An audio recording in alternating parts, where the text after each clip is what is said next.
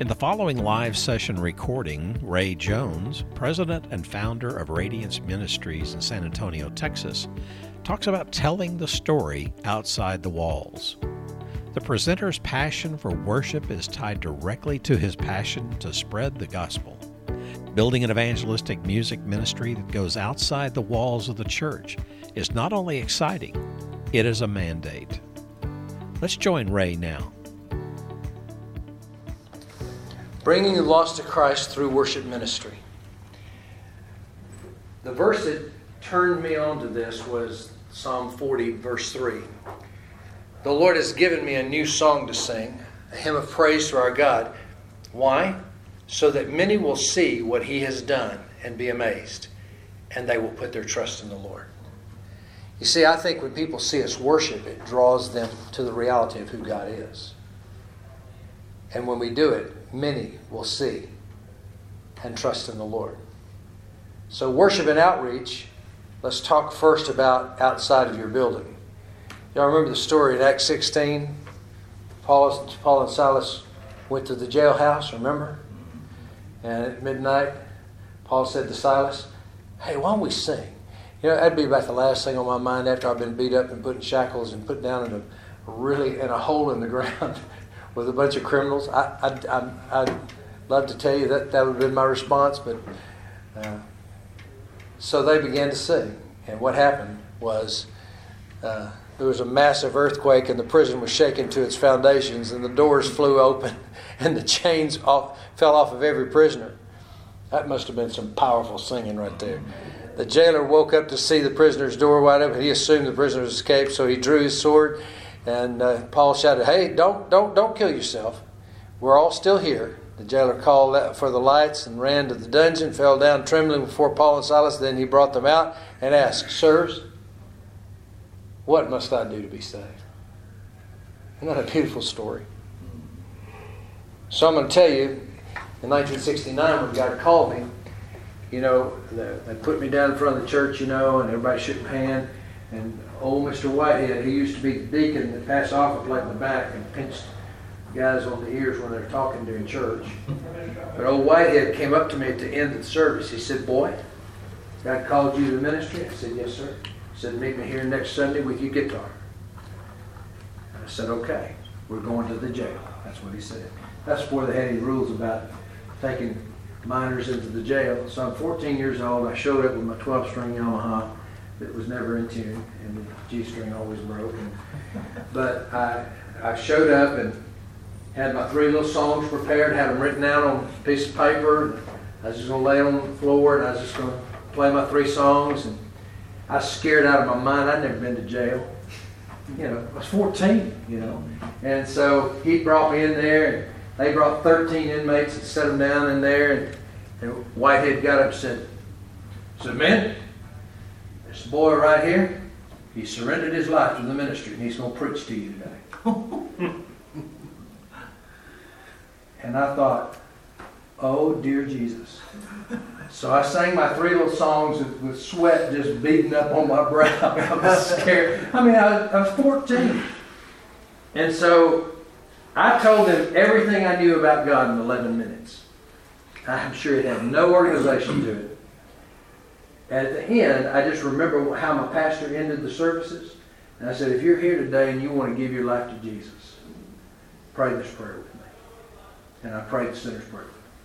And seven of the 13 men gave their life to Jesus. Wow. And you said, are you, are you sure? No, I'm not sure. But seven of them indicated that they prayed to receive Christ. But it was in that moment that God showed me something very significant about, about the ministry. And that is, it's not about what you know. It's not about your gift. It's about your availability. I showed up. God gave me an opportunity. I did the best I could do. And God, through His power and through His Holy Spirit, spoke to the hearts of the broken.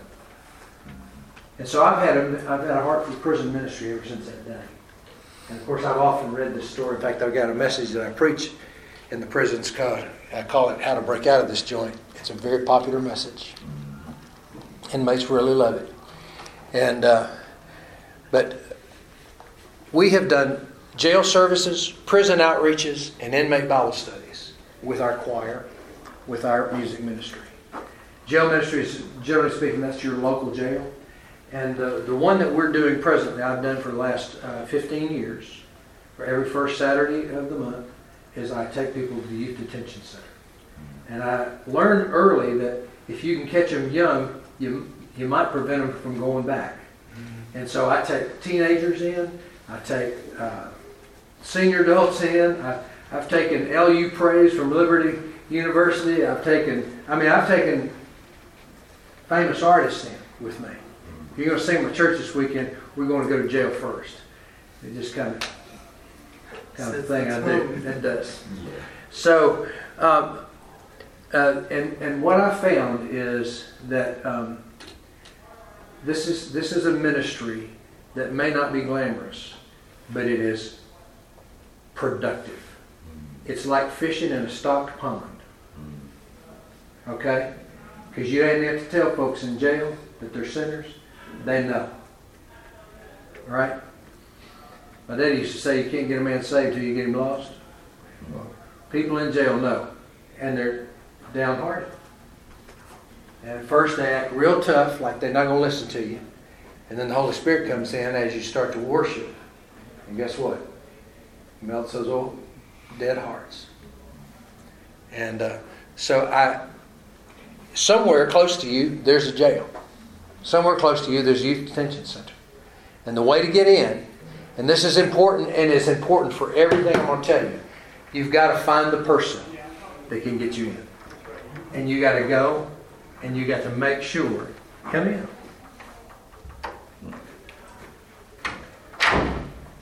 How are you? Good, I was in the wrong one twelve. But you're in the right one. I'm in the right one. Tell me your name. Kenny. Welcome, Kenny. Ray Yes. Jones. Good to see you. So here's the key to getting into these jails. You got to find the right person. If it's chaplain, or if it's a, I, I go to the assistant warden because they are the ones with the authority. The warden generally doesn't know what's going on. And I befriend them and tell them what my intention is. And I require nothing of them other than, could you have a space and could you bring these people in at a certain time? And we'll make it the time you want it to be. And so, um, sometimes the first answer is no, which is not no. The first answer no is, I I don't have time to deal with this. Right. And so then you keep coming back and you offer different things on the end of your stick. It's just, you know, it's like, it's like anything else. You just keep prodding until you find the right thing. And that's true. What I'm telling you right there is how I do every one of these things. And you find the right person. It's always the key, right? It's always the key. And you try your best never to disappoint that person by causing them trouble in their job. So prisons is where we start. Then we, we go outside and do housing projects. In San Antonio, we got a ton of housing projects. And this is what we do. We do uh, block parties, kids clubs, Christmas parties, open hair baptisms, evening concerts with a movie. Those are the five things that I've done in a housing project. Generally speaking, in a government housing project that- that's, that's close to you, they've got a community room, okay? They've got a community room. So you can base it out of the community room, and then you can send people out to, to give invitations. What we do with a block party is we pull up, we're in Texas, okay? What we do in Texas is we grill meat, all right? Lots of meat. And so we pull that grill up, I'm talking about the ones you pull up behind your truck kind of grill. And we fire that sucker up and we start cooking meat.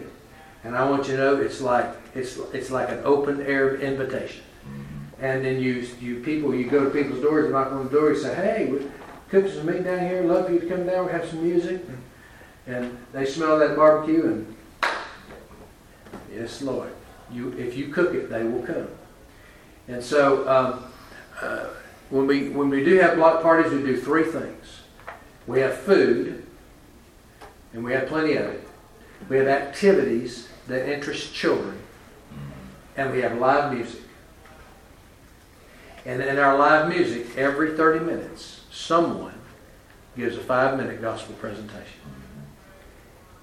At the end of the gospel presentation, during the gospel presentation, they shut down all the kids' activities, They shut down the food. Even if you don't just stand there in line. We're going to start serving here in five minutes.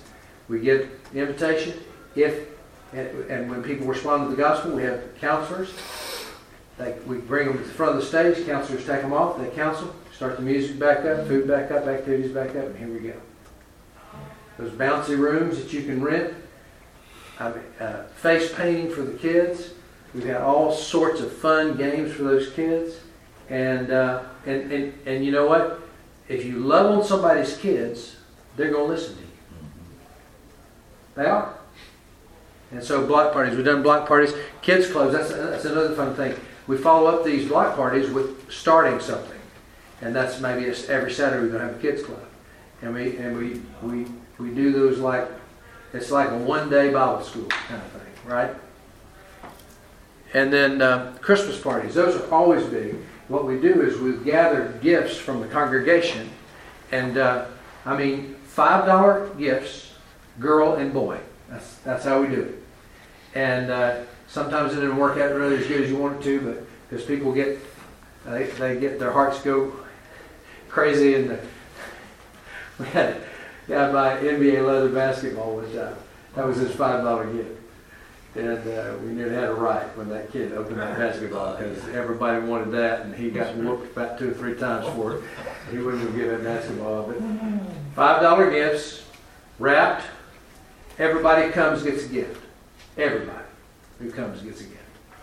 And uh, we have a big birthday cake for Jesus, and we sing happy birthday to Jesus, and we, we do kids songs and fun game activities, and we give the gospel.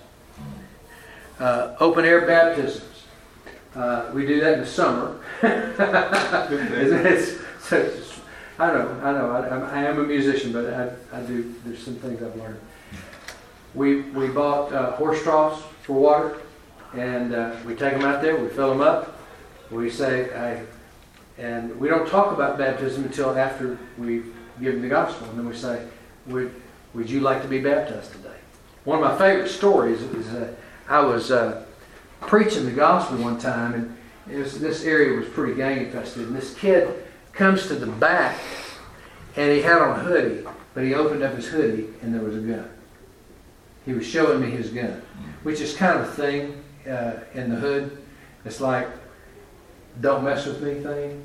And so he, he stopped right in front of me, like at the back of the crowd, like if there was an aisle right here. He, he, he stopped right there and he just looked at me, you know, put his hands on his hips, and I, and, I, and, it, and then he just did his did his thing. And I said, I said, man, listen to me. You don't scare me. But I'm gonna tell you right now, you won't be in hell five seconds before you wish you'd listened to what I'm gonna say. I do not know why I said that. It's not my nature, but it's what happened. he stayed. He got saved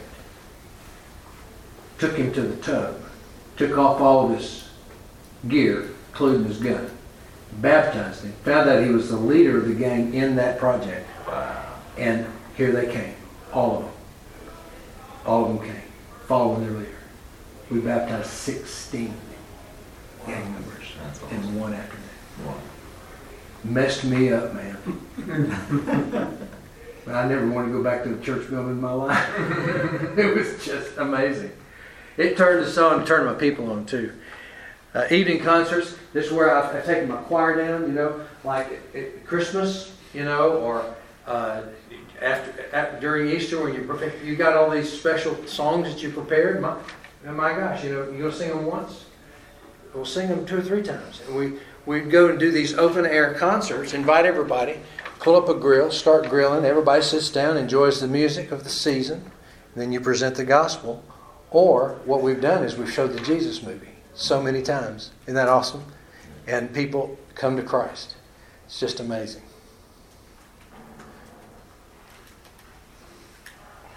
Military bases. So in San Antonio, uh, now we've had two to be shut down, but we at one point had five military bases in San Antonio. In fact, it's called Military City, USA. We uh, had a very large Army post and four Air Force bases. Uh, now we have two Air Force bases and one um, Army post, but it's uh, it's where they do all of the medical training for all of the armed services. So it's, it's a huge base. Lackland is where they do all of the basic trainees for the for the Air Force. So if you go to boot camp in the Air Force, you go to, you go to Lackland. And um, but what we did um, is uh, we went to the chaplains of these bases, and this is what we said: Hey, you know, we we're here in this community together. I know that uh, there's a big thing going on in the military communities that we need to be more involved in the community. And so it's being pushed from the military. So we go and we, we play their card. We say, we are here to serve you. And if there's anything we can ever do to help you. And, um, and, the, and the guys will hem and haw and I say, and, and really, no, we're, we're not asking you to pay us to do something. We're just saying we want to come and help you. And, uh, and I started out by saying, would it be acceptable if we came and brought our Christmas music out here? And at Lackland, they, they do four services in a row. 3,500 basic trainees go to, to, the Protestant chapel. 3,500. That's more people than most, church, most churches. And so he said, Would you do that? I said, In a heartbeat. I said, We'll do it one week in our church. We'll come out here and do it all four. He said, All four? I said, Absolutely. And so we go out there, we'd sit, do a major setup. It was a concert format. Mm-hmm. And we'd do that and preach the gospel. We'd have three or four hundred people saved every time we go because these are a lot of young women, and they're really brokenhearted, you know, because boot camp is it's tough. and so um, we we started out by doing Christmas, and then then they started letting us do. My wife is a former Air Force pilot, so that also was a big thing because I let her share her testimony because everybody in that room wants to be an Air Force pilot, and pretty much none of those guys are going to be Air Force pilots unless they go into officer training, and uh, but but they all admire the people that fly those jets. And so she'd share her testimony, and we just had the greatest time. Well, about four years ago, I got a phone call on a Saturday afternoon, and it said this uh, Chaplain Norris, he said, um, I'm the Joint Base Chaplain for seven bases, and uh, government just shut down all of our money this year. We, we have no money to pay musicians, period, this entire year. It's gone. And somebody told me that you guys said you wanted to help us. And I'd never met this chaplain. I said, I said, well, tell me what's going on. He said, well, we're playing some videos, and and that's that's our worship. I said, uh, we can't do it tomorrow, but next Sunday we'll have a team there. And he said, well, that'd be great. Can you do it like once a month? I said, no, no. We'll have a team there every week. So I went to the elders of our church and I, I said, we have this magnificent opportunity to impact 3,500 young men and women every week. And, uh, and they said, how much is it going to cost? I said, probably $90,000. And they passed it like that, $90,000. And we have been going since that Sunday, every Sunday. Now they got their money back but we're still volunteering. And we're letting that chapel keep their money to use for other purposes. So they absolutely adore us every week. There are military bases somewhere near. Find out what they need. Find out what they need. We did Easter, we did patriotic music concerts. We've been to those military bases multiple times. And uh, boy, what a way to you know, we talk about honoring our veterans. Well, go serve them. Hospitals. We, uh, you can't take full choirs in most places to hospitals, but you can do things in hospitals. It depends on the hospital. Uh, mental hospitals, you they you generally can do, do groups. They're they're good about that. But um, what we do is we split people up into small groups get one guy that can play guitar, and we give them song sheets, and they go to the hospital. Of course, we prearrange it, and they'll go up and down the halls and sing Christmas carols during. And uh, uh, also, kids choirs concerts at kids at kids' facilities. We've done that as well. And nursing homes, they love, love, love it when you bring kids in to, to sing. They just absolutely love it. In fact, our School of Fine Arts, we started having our recitals at nursing homes. Isn't that a great idea? And those people dress up, come to that recital, and don't care if that baby plays good or bad. They just love, love, love it. And those kids come by and shake their hands. They give them a bag of cookies. It's like, man, you talk about favor. And what a blessing, right? What a blessing. Um, two Christmases ago, three, it'll be three this year. So my wife, uh, she was captain in the Air Force, and so we pretty much do what she says. Because we're kind of scared of her a little bit. She's also got an expert marksman a certificate from the Air Force, so shot a three-inch pattern from 50 feet, yeah, with a handgun, yeah. So I, I really don't mess with her, honestly. I love her a lot, if I get, if she gets mad at me, I'm I'm at least 60 yards away. And I'm moving. And I'm thanking her, she's, she's a doll, you would love her. But, um, so after Christmas, on Christmas morning, I'm pretty much done with Christmas. Are y'all, y'all, y'all feeling me? I mean, we've done, I mean, we're just, I'm wasted, you know, and we had these big Christmas Eve services, like we did three in a row. So like Christmas Day, I'm just like almost non-communicative. It's just crazy. So, so we opened our gifts and had a really nice lunch together. And my wife goes, all right, let's get the guitars. We're going to go sing at the nursing home. I said, what? She said, yeah, we're going to go to the nursing home and then across the street was hospital. We- We're going to go to the Children's Warden Hospital. We're going to sing Christmas carols. I go, uh, I'm not in. She said, we're all going. Just, just go get dressed. Here we go. So I, I would love to tell you I, with great joy, but I just did what I was told, all right? And, and my boys were there, and so, it, I mean, we were together, and so, um, got the nursing home, they said, why don't you come back at, at dinner, okay?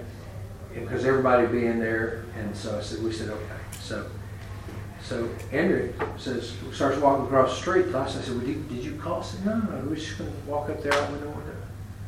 So we knew what the children's ward was. We went up to the third floor, and, and it's all children. We started at the ICU. We just, we, we went into the ICU and just started singing. And uh, people would come out. And it's just, it was sweet. And we sit, and we'd ask them, after you sing two, three songs, anything we can pray for you about? And we'd pray for them went, went to the last room and uh, singing down there, and two parents came out. They were just weeping. He said, Is there anything we can pray for you about? I said, Our little boy's dying. It's Christmas. He's dying. There's nothing we can do. And I said, Well, well there is one thing we can do. So we can pray for it. Would you let us pray for it? So we went in and laid our hands on little boy pray for it. So by then, my heart, the calluses had fallen off, and I was, I'm sorry I'm being so transparent here, but you, I think you're feeling me, you understand. And uh, we got home, and it was just a great day. I mean, just felt so good about it. Well, three months later, it was a Saturday night service. And uh, um, I lost the contact information for these kids. I sent another pastor in to check on them one day, the next week, but I had lost their contact. So I, I pretty much lost contact with them. But I found that the boy didn't die. It's three months later, and after Saturday night service, and this family comes walking down. And they walked down like they knew me, and I was like, duh. And they said, You remember us? And I said, Well, remind me. And they go, Well, remember, you prayed for our little boy who's standing right here uh, on Christmas Day. And he's well. We came tonight and we gave our hearts to Jesus. That's cool. That's awesome.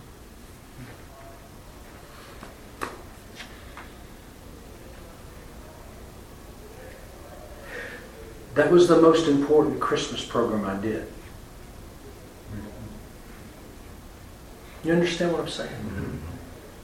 We cannot forget how important it is just to touch the one. And all we did was sing Joy to the World, Silent Night, and Away in a Manger with a guitar. In three-part harmony because it's my family. and that's what we do. You get what I'm saying? It doesn't have to be this production. It's just get out amongst them. Didn't cost us anything but the gas it took to drive and the time. Oh, yeah, the time. Okay. I'll try not to tell any more tear jerkers for both you and I. Public venues, National Days of Prayer. Do you know that you can go to the City Hall steps, set up sound gear with permission? They have a, there is a uh, a form that you fill out that allows you the privilege, because it is public property, to go to any city owned or government owned building and protest under the guise of the Constitution. It's our right. So on National Day of Prayer, we every year go to the City Hall steps and we would set up full sound system We'd do 30 minute concert from 11:30 to 12. I didn't take the whole orchestra. I took about I took a horn line, full rhythm section, and as many singers as I could get. And I told them to wear what they wore to work, unless they worked at Hooters. But um, none of them worked at Hooters. Sorry. Uh, but you know, just military, doctors, you know, lawyers in three piece suits. I mean, the whole thing. It was, it, which I thought was a great picture for the city. That you know, everybody, uh, cross culturally, uh, across all socioeconomic lines, and we sing City Hall steps. Did that for about 12 years. Great witness. And we had many people just walk by and go, What are you doing? And conversations would erupt and people came to Christ. Fact is, I got sued twice for this. I was named in lawsuits two times for this by the uh, national, by the San Antonio atheist community. They had an organization, and they filed a lawsuit against us because it was discriminatory. They they weren't, but we invited them, and they showed up every year to protest. They had their signs and all that stuff. Last year that they showed up, they one of them during the music was doing their sign to the rhythm of the music. And I told one of my guys, I said, hey, when we get done, go down there and just saddle up that boy. I said, something's happening over there. Won that boy to Jesus. And it made that organization so very mad that they that we converted to somebody. But but it was the funny part about that is so Mr. Green called me, he's head of his organization, he says he said, uh, we are going to file a lawsuit against you again this year, one for proselytizing our organization, another for for uh, illegal gathering in the city. I said, okay. He said, however, if you'll sign a petition for the city to ordain a day for atheists, like you have a day for Christians, uh, we will uh, cease and desist. We're not going to file a lawsuit. I said, I tell you what, I'll sign it if you'll make the National Atheist Day April 1st.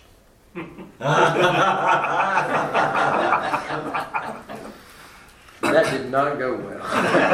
That's awesome. and so, and so they filed a lawsuit and it got thrown out again. Shopping malls a great place. Y'all, y'all seen these flash mob oh, stuff? Oh, yeah. But we we've done it where uh, a, a, lot of malls will have a, a, Christmas venue where they have Christmas music going all the time. Uh, they'll tell you not to preach the gospel, so you just sing it. and airports. I was I was going to an airport and. Uh, it wasn't in my city, but it was another city. And I heard this gosh awful noise, and I went down there, and it was a junior high school band trying to play Christmas carols, mm. and it was really bad. And uh, but I thought to myself, but, but people were stopping and listening, and I thought, my gosh, what would happen if it was like good music? And uh, so we started taking groups, small groups, down to sing Christmas carols at the airport at peak times, you know. And uh, of course, you have to have permission, and they, they, they, they often already have a spot uh, created. Uh, Spurs games, I'm, I'm a Spurs fan, it's the only team we have in town, so it's sort of like you Georgia fans. Y'all, y'all got, you know, you got the Hawks, and you got, I mean, you got all sorts of professional teams, but in San Antonio, we got one. But we um, started out by auditioning to sing the national anthem with our children's choir. And they, they got past the audition phase and we got invited. And they were so stinking popular that they invited us back, same season. And then they said, and you can sing one of your other songs too. And so that we started singing, we, we sang a song about Jesus and the national anthem.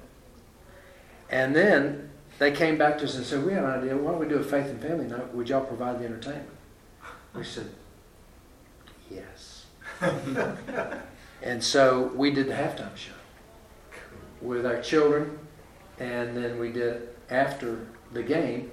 One, two of the athletes gave the testimonies, and we, one of our worship bands, uh, played music, and uh, you know, it's just it's just win favor. You, when you find the right person, you just go through that door, and you just keep knocking on the door as it it progresses. The last one I got to be a uh, the last one I was at, I got to be uh, an honorary captain for the game. And got to shake the hands of Tony Parker and Tim Duncan, who are now both retired, but that was a pretty big deal to me. And you know, the thing is, people see you and they it's like this billboard for your church. You know? And it's it's an amazing thing. And you're just being Jesus out in the world. All right, let's talk about worship events in your building. I, I know that um,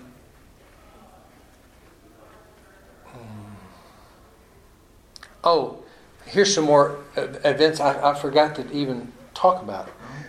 Uh, public amphitheaters. We rented the amphitheater. Have you ever been to San Antonio in the Riverwalk? If you ever took the boat tour, there's this stage on the right and an amphitheater on the left. We rented that every year for an entire day. And I ran groups up there all day long. Every 30 minutes, a different group present the gospel in between. And uh, we had so many people come to Christ. Theme parks, we rented Fiesta, Texas for Easter. Six Flags. And we did our Easter services out there in the morning before the park opened. And then our people bought, bought tickets and they spent the afternoon, at, if they wanted to, at Six Flags with their family at a discounted rate. That cost us a lot of money. Parades. Uh, in San Antonio, in the river, that we have parades down on the river, and you can rent a barge, one of those boats, uh, in, in any one of those parades. And we would rent those, put a band on there, and we'd play and sing about Jesus through the entirety of the parade. Amazing. Jazz festivals, secular music events, Texas Live Folk Festival. We entered our groups at the Gospel Tent at the Jazz Festival. We were tragically Anglo for that group, but but they loved us uh, secular music events in the city. Uh, we opened for groups. This is this is kind of funny, but we opened for groups. Uh, TMEA, uh, which is Texas Music Educators Association, we were the first contemporary Christian choir to ever sing at TMEA, and that was a cool thing. Uh, it's because we had music published so that, that legitimized us in the industry. And uh, so all these educators are there, and we, we I brought them in, we sang, and uh, we, uh, we led two high school choir choral teachers who were also choir directors at the Methodist churches. We led two ladies to Christ at that TMEA, and it was pretty pretty cool. pretty cool stuff.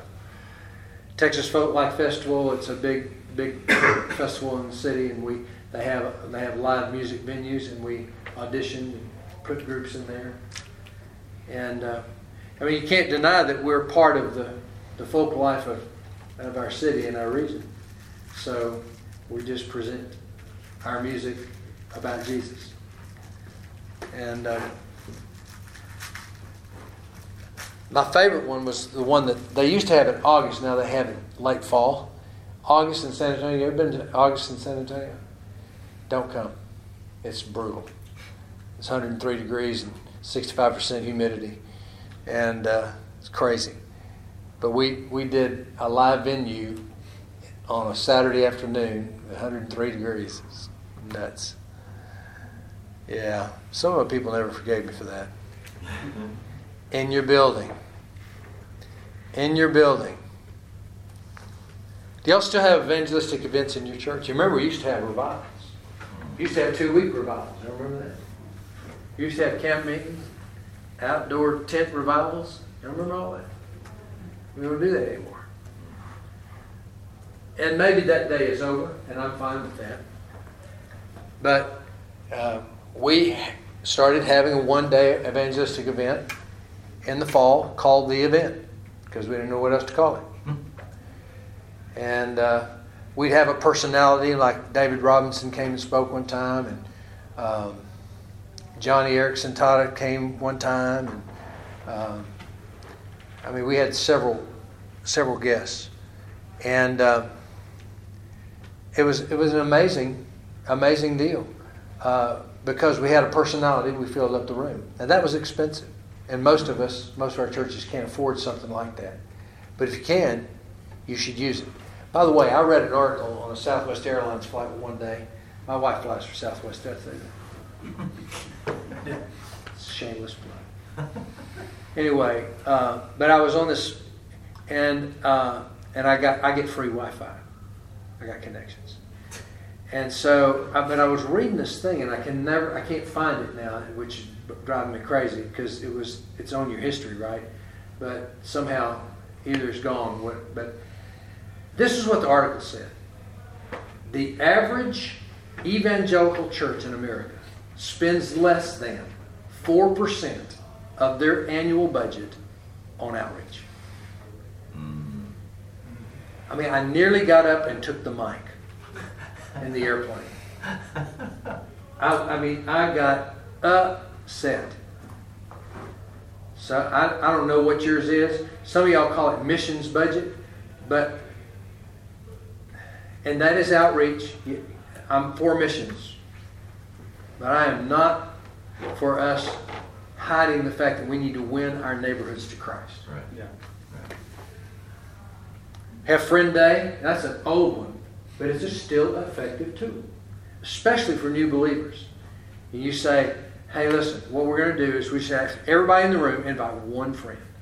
You bring that friend with you, and they may be saved, they may be lost. You may not even know. You may not even know how to ask them. Just bring them to church. Buy their lunch that day. Have, make it make it a, a, a friend day, genuinely. And uh, it still works. It still works. Special guests. These are some of the guests that we've had through the years. Um, even had uh, uh, has been politicians that aren't running.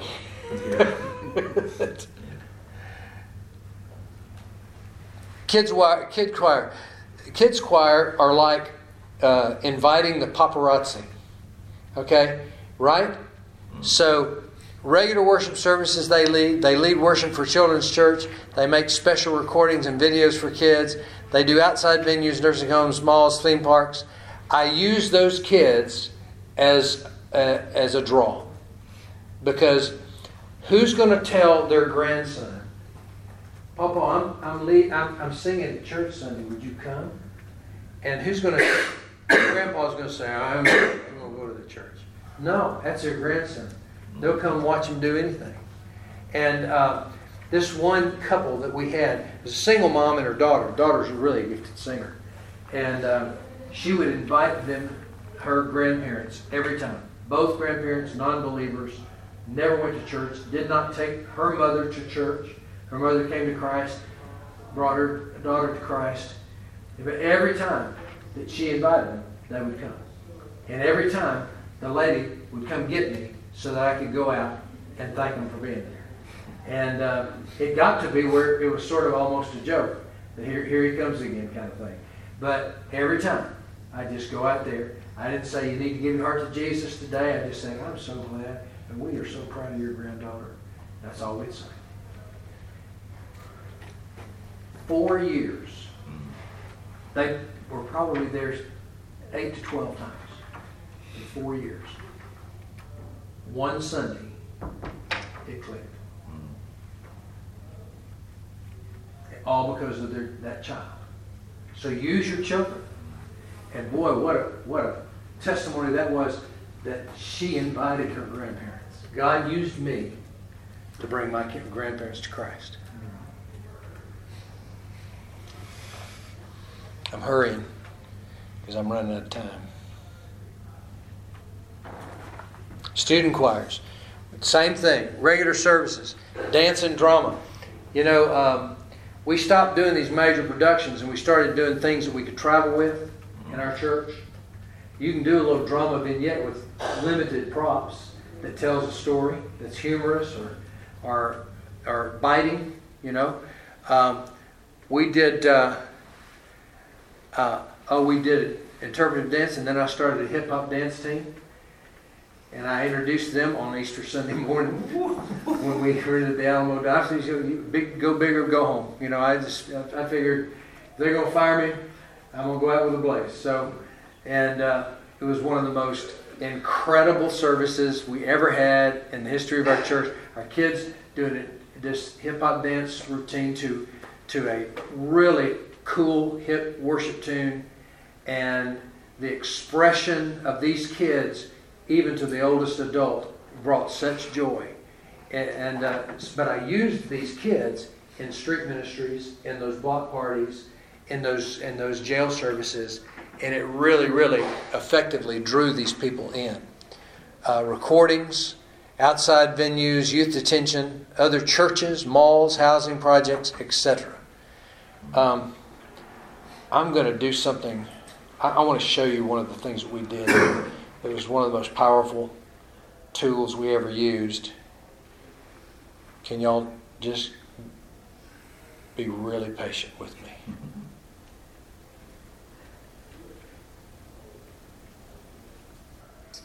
And turn them from darkness to light, and from the power of Satan to God, so that they may receive forgiveness of sins in the place. I'm going to do this so, so you can hear it. To open their eyes and turn them from darkness to light, and from the power of Satan to God, so that they may receive forgiveness of sins in the place among those who are sanctified by faith in me. And Satan controlling people.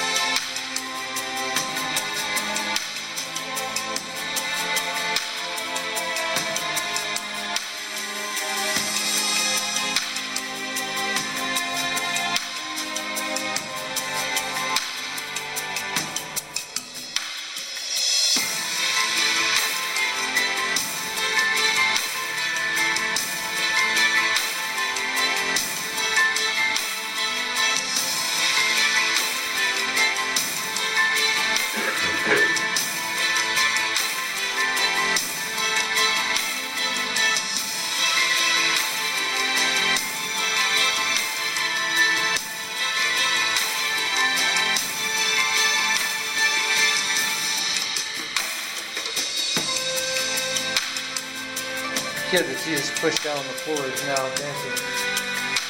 Ballet for the national, uh, the national uh, um, ballet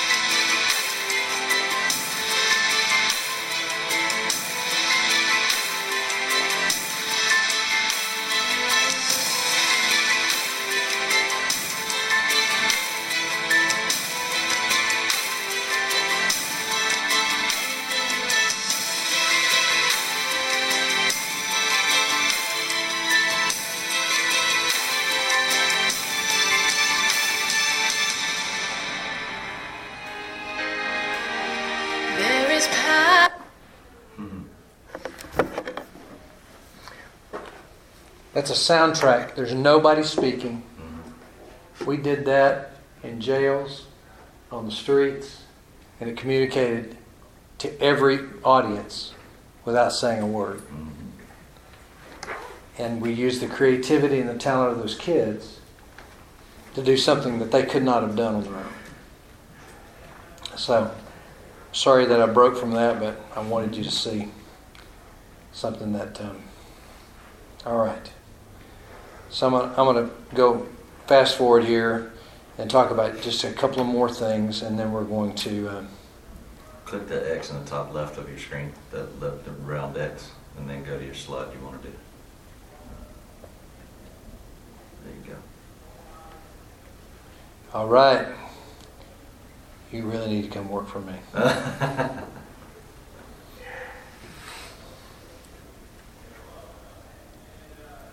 Hmm, You didn't click the rip, okay.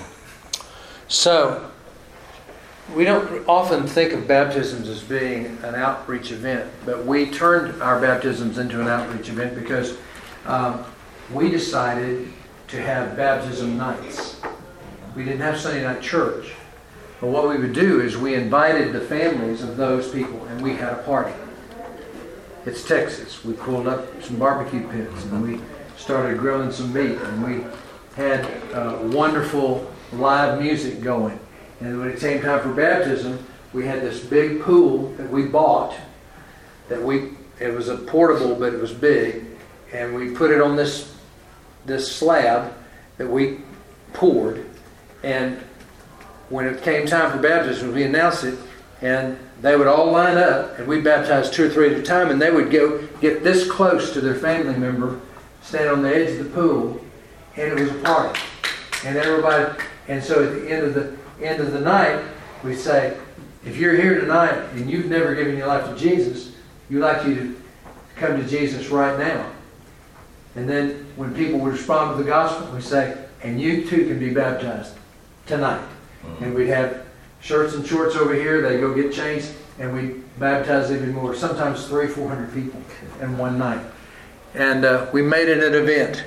Special services apart from the regular worship. Children's baptism services we had. Uh, separate things for that. Uh, the summer outdoor baptism celebrations, we wait until after camps, and a lot of these kids that got saved at camp, we we do that. We made it an event. Communion, we make communion uh, a, a moment for the gospel, because you know we, we encourage people, only people to, that are believers, to participate in communion or, or the Lord's Supper. You know, we can talk about that later, but uh, however you call it. But what we do is we would present the gospel before baptism. I mean, before communion. Why? Because we want everybody here to be able to receive communion today. And today, maybe your first act of, of obedience uh, after you give your life to Christ is to participate in communion. I cannot tell you how many people came to Christ as a result of us presenting today. Especially people, if you if you have a large Catholic population in your in your area, communion it means so is such a deep part of their worship experience, even if they're non-believing. Uh, that so they have this deep respect for the communion, and so it, it, it was it became it became a and this this costs you nothing. What do you do? You stop before communion and present the gospel and say, if you receive Christ today, you can receive communion with us. Funerals. We share the gospel at every funeral. And we tell people before they ask us, if they ask us, say, well, we just want to, we don't do this hard sell, we just want to present the gospel. And, um, and we've had hundreds of people come to Christ. Weddings. I did a wedding uh, two weeks ago, and uh, I told the couple, I said, hey, listen, before we do the vows, I'm just going to say to the crowd, the, the, the, the best gift that you can give to this couple who are believing people on their wedding day is for you to give your life to Christ. And I share the gospel and pray the sinner's It's a group of people. And a lot of them don't ever go to church, except for weddings and funerals. Christmas is an incredible way. More non believers will attend, uh, will be attending during this season to hear Christmas music than at any other time. Because people love Christmas music. I mean, here's my point. When you go to the mall, you'll be walking down the middle of the mall and you can hear Joy to the world, the Lord has come. Let earth receive her King. Silent night, holy night, all is calm, all is bright. I mean, oh little town of Bethlehem. You hear, I mean, along with Santa Claus songs too, but all of that music, people love Christmas music. And so make your presentation evangelistic.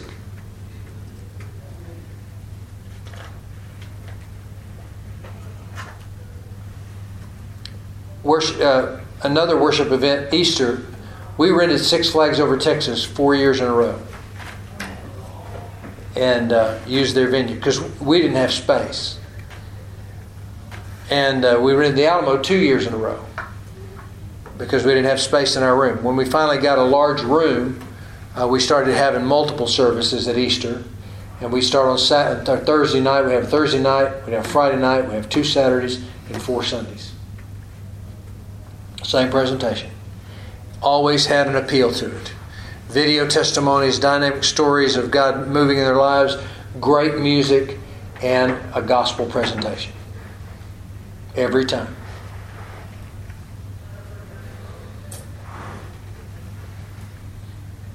All right. Now you ask me questions.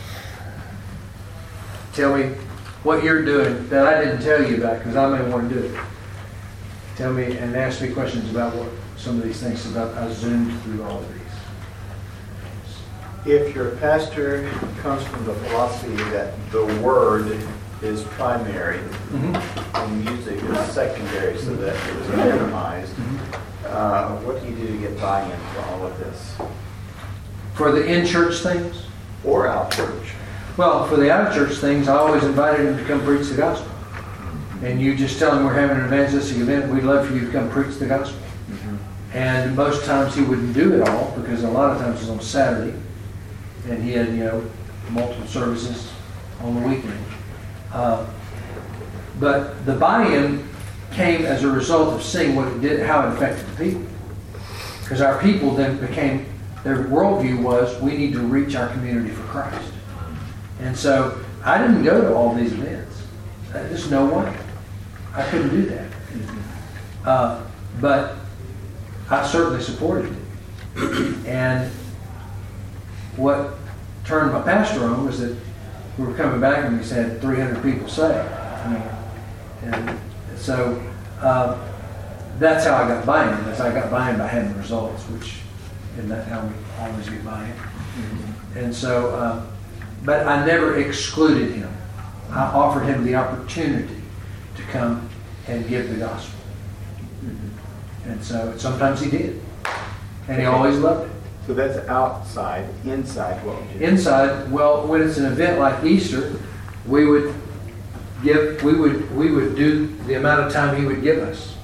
Mm-hmm. But when he saw the effect of these, like this dramatic thing, and we had, a lot of times we used uh, video testimonies that were really powerful testimonies. Mm-hmm. And when he saw the effect of those things together, and, and, and he, he had to be convinced that, that the idea here was all we really want to do at Easter is hit the Easter crowd with the gospel. Because if they're coming once a year, chances are they're not believers. They're attenders. And so it, we, we, we, once he got the idea that this is going to be an evangelistic event, then he was okay with giving a 20 minute gospel presentation. Now, when my new pastor came, he wanted 40 minutes. So we broke it down. We did an hour and 15 minutes, and we did 30 minutes of music, drama, blah, blah, blah. And he preached 40 minutes with five minutes of invitation.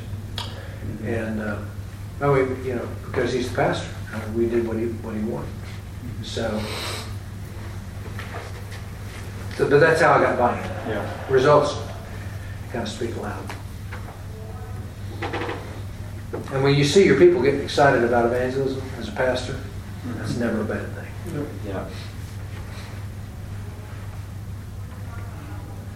Any of y'all have ideas or things that you've done that you want to throw in here?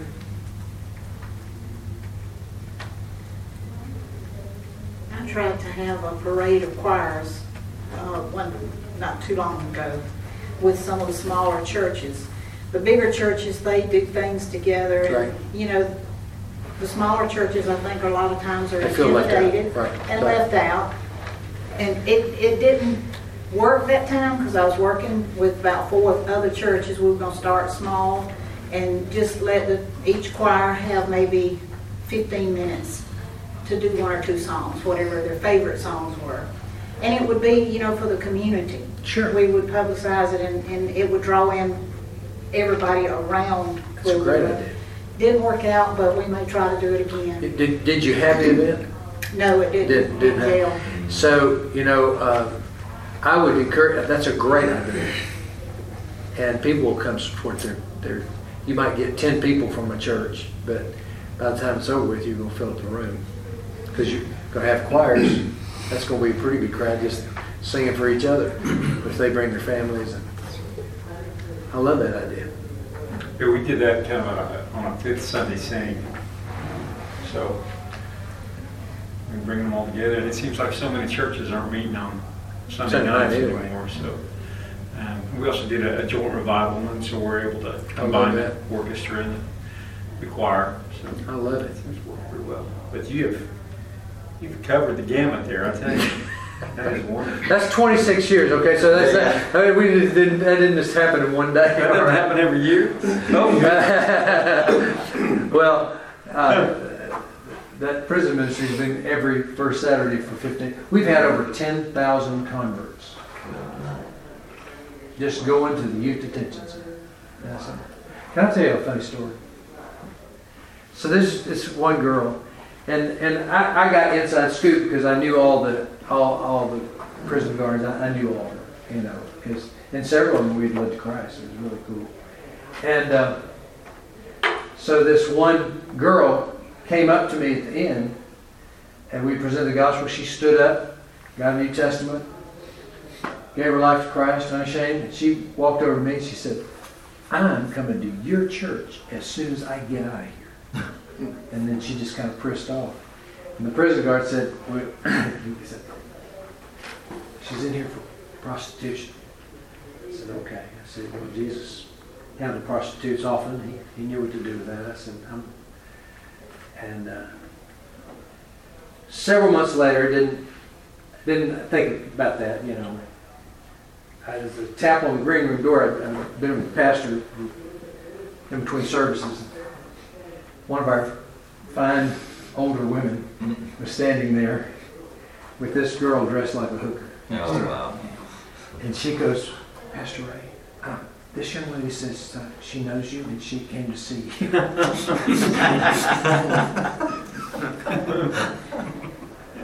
I said, all right. So I walked out there and I said, how are you doing? She goes, do you remember me? Boy, this lady was just freaking out. And I go, you're going to have to remind me. She said, we met at jail. so the story of this girl's, this old woman's mind, I, Yeah. I'm telling you, is just getting bigger by the second. Oh, yeah. And I said to her, I said, go find Marlene Salcher and bring her to me. And I'm going to let Jennifer sit with her today. And so she goes off and gets Marlene Salcher and brings her back. I see Marlene, I met this young lady, and she's given her life to Christ. And this is her very first day at church. You know, the thing was, she dressed in the best thing she had. That's right. And nobody ever told her how to dress to come to church. She just thought she was looking good. I'll go to church looking good. Marlene took her under her wing.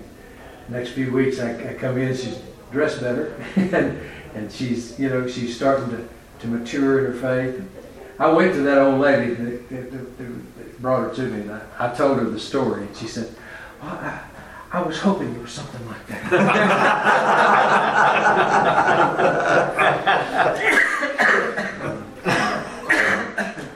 Jesus, what a friend of sinners. That's right. Mm-hmm. Amen. Aren't you glad he befriended you? Amen. Mm-hmm. We have the best gospel, the only one that can change a person's life. And God has put in your hand a tool that is unlike any other tool on the planet.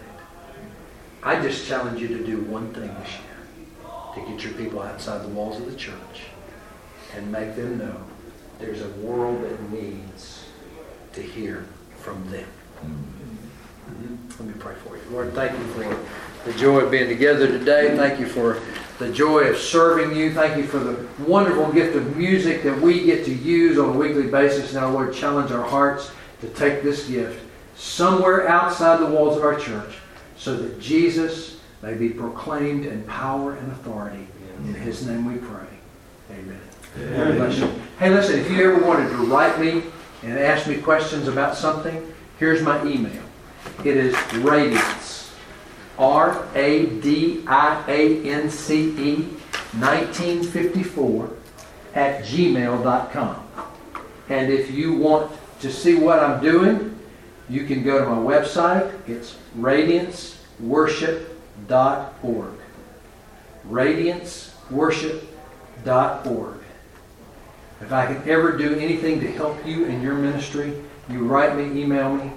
Uh, I'll come and work with you. I'll come help you do an event if you want me to, uh, because I, I believe that strongly in this in this this deal.